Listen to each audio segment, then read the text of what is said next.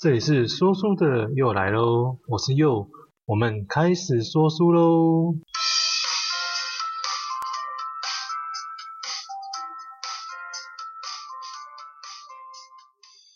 大家都会讲放下放下，但其实你要如何才能够真的放得下嘞？哦，俗世的尘嚣啊，外界的干扰啊，到头来我们发现，我们能够控制的，我们能够控制的只有自己啊。哦，别对每件事情都有反应，才能活出自在的生活。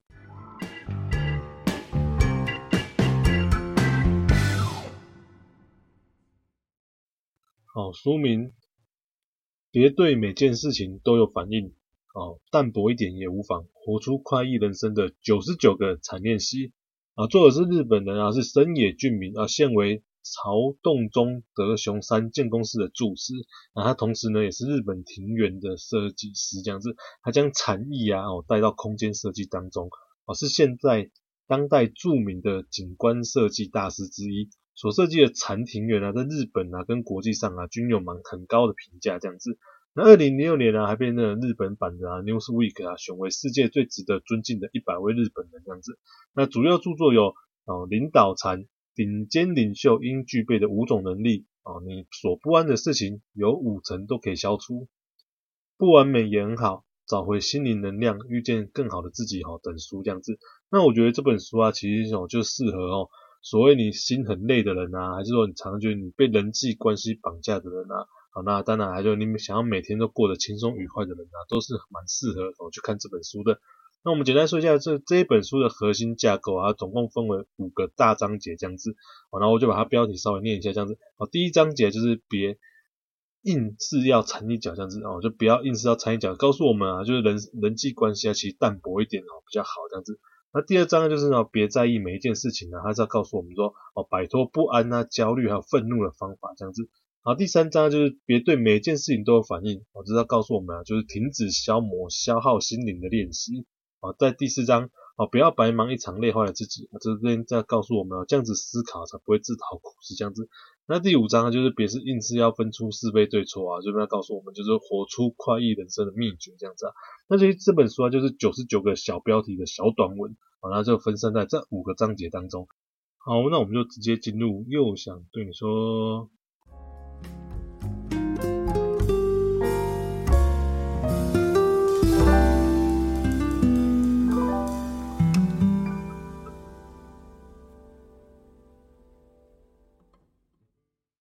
好，那欢迎来到又想对你说。那其实这本书啊，它就是九十九个小短文这样子啊，就小散文。啊，那作者的话，他就是九十，他讲的意思就是九十九个禅练习这样。那其实每一个小小节哦，就是一个禅的练习，你独立去看它都是没有问题的。而且它的字数大概就是落在五到七百个字之间嘛。你它整本书的排版就是你左半边是标题，哦那它那一个要讲的小主题这样子，那右半边就是内文啊。那所以它就是这样九十九页这样子。然后书啊，它打开的时候啊，就是左半边哦跟右半边哦，那就看起来就非常的轻松。好像对于啊看到觉得字很多，啊你就没有动力想要去看书的人来说，其实它阅读起来哦是相对还蛮轻松的。那我一样啊，就是没有办法，就是九十九个禅练习，我们全部都介绍到嘛。那我这样就是挑一些我看到比较有感触的段落啊，然后再加上一些我自己的心得啊，来跟大家分享一下这样子。那我们第一章啊，就是别硬是要掺一脚哦。那这边有我就分享这一章里面我分享三篇这样子，然后这第十、第零一零篇这样子，贯彻不插手的原则。啊，这边这一篇呢，主要是在讲给家长还有长官啊。其实很多时候我们就是会。放心不下，我就会担心哦，我们的部署没有办法完成工作啊，或者说我们担心小朋友受到伤害啊。那其实很多时候你过多的插手啊，我们过多的介入啊，只会让他们没有办法成长啊。那我们要做的是什么？我们不是要替他操心，不是要去介入，就让他一直去指导他要做这个做那个要怎么样怎么样。其实我们是要忍住那个想要动手介入的这个冲动啊。我们只需要在适当的时候哦，那这个适当的时候就是指事情你快要。大幅的偏离主轴的时候，你再给予他个人意见就好了啊。比如说像是说，你就会哦，你要给他意见说啊，如如果是我，我可能会怎么做，这样子就好了。然后啊，哦，书里面就作者告诉我们，其实呢就是再度的安静，然后我们就默默推到旁边。哦，那绝大多数啊，他过多的关注啊，他多嘴啊，其实就是造成我们双方很大的压力啊。哦，那所以说虽然我们很想要介入他们，但是其实我们还是尽量不要去插手，留一些空间给他们自己去尝试、去成长这样子。好，那我们下一篇零一一，啊，丰富独处的时光，我觉得其实现在的生活啊，哦是十分的方便，我们 3C 的手机啊，哦，随时随地就会出现在生活的周遭啊。其实这却让我们忘记了，其实每一个人都需要独处的时间呐。哦，你我们为了害怕寂寞，其实很多的时间就浪费在这些电子的产品之上。但其实独处的时光，哈，才能够让我们自己更加的平静。你找一段时间，你不要受到外界的打扰，你慢慢的去想一下啊，去品味一下你自己的生活，你去天马行空思考你未来想要做的事情，还是以前没有做好的事情啊，而且想一下现在社会的现象啊，哪一个跟自己自身有关系的啊？我慢慢的每一天花一点时间去做一下这个的练习，然后会让你的心呢、得到安稳跟平静哦，你不会再茫茫目目的哦不知所求，或者是你不知道要做什么，哦，就让你的心哦去稳定去静下来哦，所以你要去找一段自己独处的时光哦，跟自己好好的相处这样子啊。那这篇，然后我们再下一篇零一七啊，这是扩大好心情的圈圈。那这篇里面讲的还蛮简单的。哦，做的指的就是说，你要学会去称赞别人啊，你每天呢，快速啊，或者一点点简单的称赞别人啊，其实会让对方的心情都变好。那进而，其实对方心情变好，你会反馈到自己的身上，我觉得让自己双方啊都有好心情的圈圈这样子。所以啊，每天你多称赞一些别人，让自己的好心情好的圈圈就是慢慢的扩大吧。好的，就是保持自己每天好心情的这个小诀窍这样子。那我们接下来进入到第二章。啊第二章就是别在意每件事情啊，别在意每件事。那这边呢，我就挑了四篇来跟大家一起分享这样子。那第零二六跟零二七啊，我就一起讲啊。那就是一个是不去调查平均值啊，一直在乎舆论就输了啊，就这两篇这样子。那我就一起讲，因为我们很多人啊都会怕自己输给别人啊，尤其是现在社群媒体这么发达。其实无时无刻啊都是在比较跟在炫耀，哦，低于平均值啊，就好像我很可耻，但是高于平均值，其实又能证明自己活得比较优秀吗？哦，那所以你应该要是找出自己所向往的人生，哦，这个才是最重要的。你在乎的舆论，舆论其实并不重要，那是别人的看法，啊，并不是自己的看法。好，那我们讲的做个比较，譬如说，二零二三年我们现在最红的十大韩剧，那你。看到这个新闻，就看到这个的时候，你会觉得哦，好好，我一定要去看，我就要这样。哦，严重一点就觉得哦，我好像都需要看过，不然你就跟不上这个时代，我没有办法跟别别人那个聊天，或者跟别人互动，或者我就是落落伍了这样子。那其实啊，你真的有需要吗？有需要去把这些东西看完吗？那其实我个人认为啊，就是就就是我自己举的例子啊，那其实你就是说，譬如说你。挑了这个例子，那就从十大火红的这个韩剧里面，你就挑一两部你觉得有兴趣的去观赏啊。那这样子你就可以既保持在社交的时候，你会有一些话题可以聊，你也不会浪费太多时间去满足这些平均值，或者去达到舆论认为你应该要完成的程度嘛。或者什么必看的十件事啊，什么必做的十件事啊，等等之类这样子啊。好像你不要太去在意很多世俗的眼光。你要把自己的人生跟你自己的时间的主动权去拿回来，然后做自己真正会开心的事情，而不是因为别人在做，而不是因为哦大家都好像正在做这个事情而去做这样子。好，那下一篇我们讲到就是零三七啊，零三七篇不要伪装自己啊，这边也是跟社群媒体它有一些关联性的，就是在网络世界里面啊，其实我们加了一个滤镜嘛。我觉得让自己的这样照片啊，看起来更加贴近你想要的那个样子啊。那但其实如果在生活当中啊，哦，你也已经开始有点时时刻刻产生想要伪装自己的想法的这个时候啊，哦，那其实就是啊，我们已经开始没有办法正视自己了。我们没有办法正视自己啊，我们就是有点没有办法接受自己嘛。那其实你要做的事情呢，应该是怎样啊？去改变自己，去要求自己，好，让自己去贴近你想要的那个样子，对不对？啊，但是。有些人啊，就是他就开始选择然后伪装自己啊。你开始伪装自己的时候啊，其实在当下啊是很容易的啊，但是久了之后啊，你需要花更多、更大把的心力啊去维持那一个就是不是自己的自己啊。哦，那所以啊，作者就说我们不要去伪装自己啊，你要去做自己啊，去最轻松、最自在。如果觉得自己哪里不好或者怎么样啊，就慢慢去改正，这样就好了，这样子。好，那零三八停止后悔啊，哦，那是进行检验，这样子不要后悔啊，就要进行检验。我们人生当中啊，其实常常会处于在后悔的时候啊，我们后悔啊，就是没有好好的把握时间，我们后悔没有好好跟家人好好相处啊，然后后悔当初没有好好念书啊，等等之类的啊。其实作者告诉我们，其实蛮简单的。好，你与其后悔，你不如进行检验，检验什么？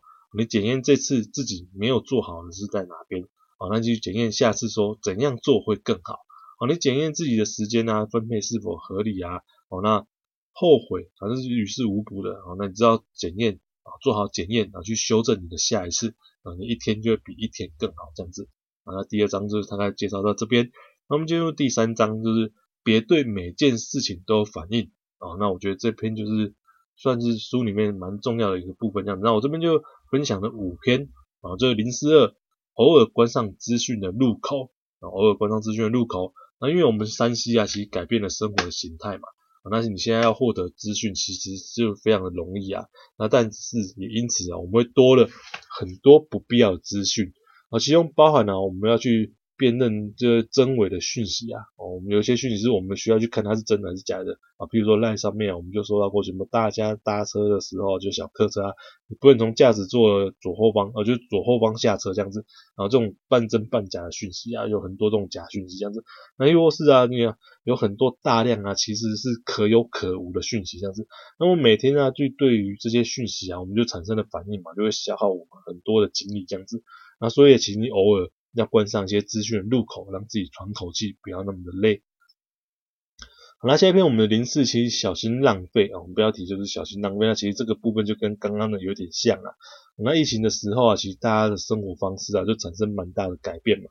那你可能是会改成在家里上班，或者是你是视讯会议嘛，增加等等嘛。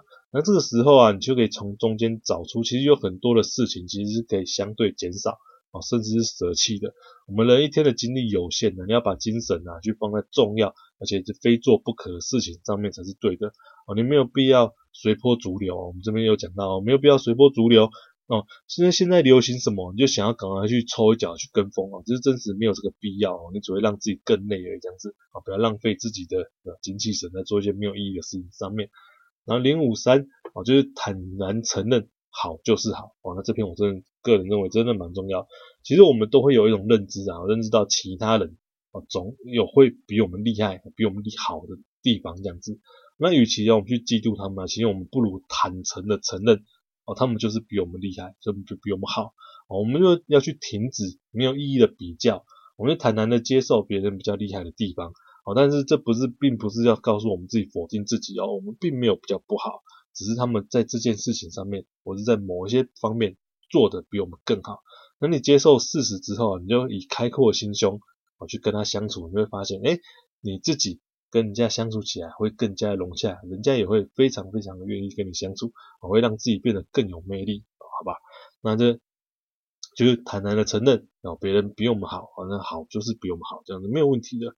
好，那零五七充分了解，哦每一个人皆不同。哦，充分要去理解到每一个人皆不同这样子，啊，那一百个人就会有一百种样子嘛。其实价值观也是如此的。我在生活当中，我们一定会遇过有一种人，就是我们习惯，他很习惯去要求别人啊去接受他的价值观。啊，这种常常就会讲说，哎，那你这个怎怎么这样之类的啊？啊，那你这个应该要怎样怎样怎样怎样之类的啊？啊，比如说我们随便有人，譬如说吃拉面的时候，就是他就觉得，哎，你们要吃就是要吃味噌拉面啊，你怎么会有人要吃酱油拉面呢？那其实这种人就常常就没有理解到，每个人都是不一样的嘛。我们人跟人啊相处啊，你一定会因为价值观呃不同而有所摩擦。但是你如果当你理解到每一个人都不一样的时候，其实人跟人相处起来就会多一点的包容啊，那自然呢就会轻松许多哈，互相都不会给对方压力这样子。然后我们下一篇就是零六一，别随波逐流。OK，好，那种我们前前面也提过，其实就小心。哦，追流行这个也是会耗费我们很多精力的。尤其现在一天当中介绍，不管很多是暗示或是明示的一些流行的讯息啊，比如说常会有网红打卡名店啊等等之类，那这就是一种追流行嘛。其实它也就是类似一种广告嘛。那我们其实本身呢，你很少吃甜食啊，或是吃很少吃点心等等，但你看到一篇文章或是一部影片，好，来介绍什么超人气打卡下午茶之类的。那就觉得，哎呀，我赶快去追一下流行，我们赶快去吃一下，去拍拍照这样子。那其实作者不是要大家都不食人间烟火，不搞这些有的没有的啊。那但是很多的时候，你要知道这个这也是社交的一环没有错，但是你要注意的是啊，如果你是变成随波逐流，你是盲目的去追求流行，好像说很怕自己跟不上，或者很怕自己不知道哦，这些店好像搞得好像在收集流行，或者在 这种这种感觉一样，就是就是如果。你变成在收集，有时候自己很害怕自己好去跟不上，那这个就是这种对自己很大的压力，那这个就不是一件很好的事情，这样子。好，那我们三章就讲到这边，我们现在第四章就别白忙一场哦。我们这边简单的分享三篇这样子，然后零六五就扮演自己，扮演扮演好自己的角色。那这边有一点像废话，就是说，他就说他有一点哈，就我自己觉得就是像被讨厌的勇气里面讲到的，其实人要有归属感，就要对社会有贡献嘛。那作者他认为每个人呢就应该做好自己的工作，你对社会有所贡献嘛。所以啊，每个人扮演好自己的角色，做好分内的事情，啊，产生与社会良好的连结，啊，这样啊，心灵就会比较平静，比较轻松这样子。好，那我们下一篇零七一，擅长的事情呢，你就要精益求精哦。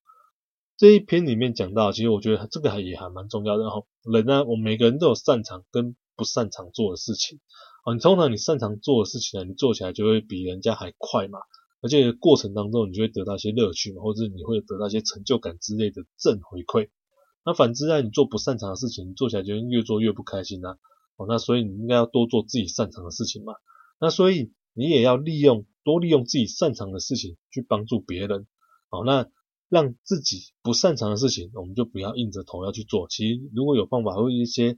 方式就交给擅长的人去做这件事情，那基本上啊这样子啊对自己来说会比较开心。那就是零七一擅长的事情啊，你要精益求精啊，不擅长的事情就给别人去做这样子。然后我们现在篇就是零八一，我们提高前瞻力。然后做的这边呢叫做前瞻力啊，那其实我看了一下，就是他就是把你的工作的量，就确实掌掌握工作的量跟那个时间的掌控这样子。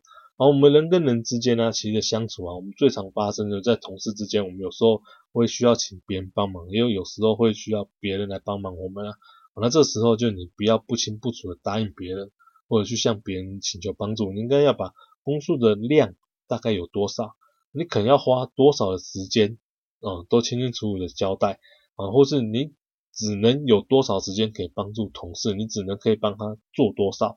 而这样的事先你讲好啊，让双方都清楚的时候，其实你可以避免后续因为啊哦怎样，我以为呃你或是你以为哦怎么样，这个只有一点点，我以为只有一点点啊，我们就可以避免会产生同事之间啊因为工作而产生的不愉快哦，就是说工作的量跟时间的掌握哦，其实我可以帮你，还是你可不可以帮我？需要帮我多少哦？怎么样都把它讲清楚，就可以避免这种困扰。好，我们进到第五章，就这一章，就别硬是要分出是非对错。哦，分享三篇，零八四啊，就自己的选择全部正确。哦，那标题是下降，自己的选择全部正确。啊，开始我以为他是要硬熬啊什么等等之类的，其实他并不是这个样子的。好，那就说我们常常就会怀疑自己嘛，啊，尤其是怎样遇到不好的事情的时候，我们会怀疑自己什么？怀疑自己的决定。啊，所以举一个我们最常见到的例子，就是我们选科系的时候，啊，选完科系的。当我们日后遇到不如意的时候，我们就开始怪东啊、怪西啊、怪自己为什么念这个啊，或者是我选这个科系啊等等之类的。哦，那这个就是最最典型的例子。那我们就是开始怀疑自己。那其实啊，我们要告诉自己啊，其实自己的选择啊都是正确的。啊，你事后的懊恼啊跟事后的后悔啊，都是没有用的。哦，你要相信自己啊，我们做的正确，我们做的选择都是正确的。那错的时候怎样？啊，错的时候你其实就想办法先冷静下来嘛，我们想办法去解决它嘛。而是不是你去抱怨，抱怨什么？抱怨你当初做的这个决定啊？你抱怨我如果当初选怎样怎样怎样？其实抱怨当初的决定，哦，那个这个是没有意义的事情，因为那个时间点已经过了，我们要活在当下，然后去看着未来。